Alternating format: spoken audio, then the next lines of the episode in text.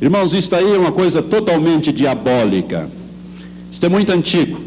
A síntese disto é o seguinte: que nada é, é, vamos dizer assim, Deus não é totalmente bom, nem o mal é totalmente mal. Se você notar ali, o branco ali, a parte branca, simboliza, vamos dizer assim, o bem, Deus.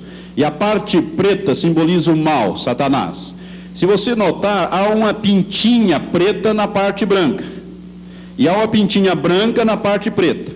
Isto simbolizando o seguinte: que nem o bem é totalmente bem, tem um pouquinho de mal, alguma coisa de mal no bem, ou Deus tem um pouco de mal nele, e o diabo também não é totalmente ruim, não é totalmente mal, ele tem um pouco de coisa boa nele também.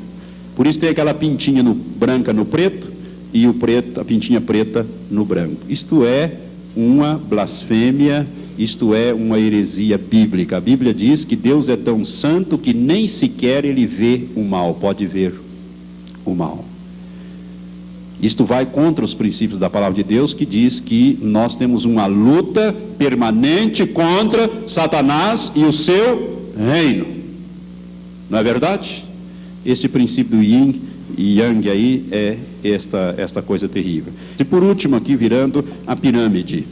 A pirâmide, irmãos, é uma coisa tremenda. A pirâmide é um símbolo muito antigo. E, e, a pirâmide é muito usada hoje. Né? Nos anos 80, essas coisas parece que estouraram no mundo oriental, no mundo ocidental. Hoje você vai num consultório ou num escritório, lá estão três piramidezinhas, né, pequenininha, alguns botam dinheiro dentro, uns põem uns Buda, outros põem uns elefantes com dinheiro embaixo. São todos fetiches ou coisas proibidas.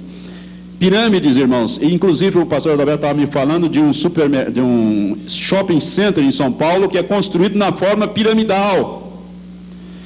E quando você entra dentro de uma pirâmide e começa a fazer as meditações ali, que é a meditação da nova era, você vai receber demônios.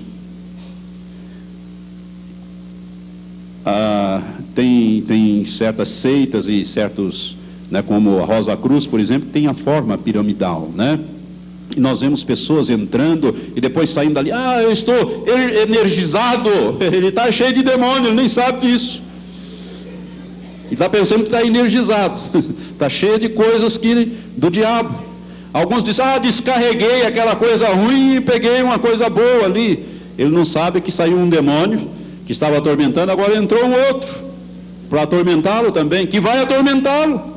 Pois Jesus disse que quando sai um, ele sai e tal, chama mais outros e vem.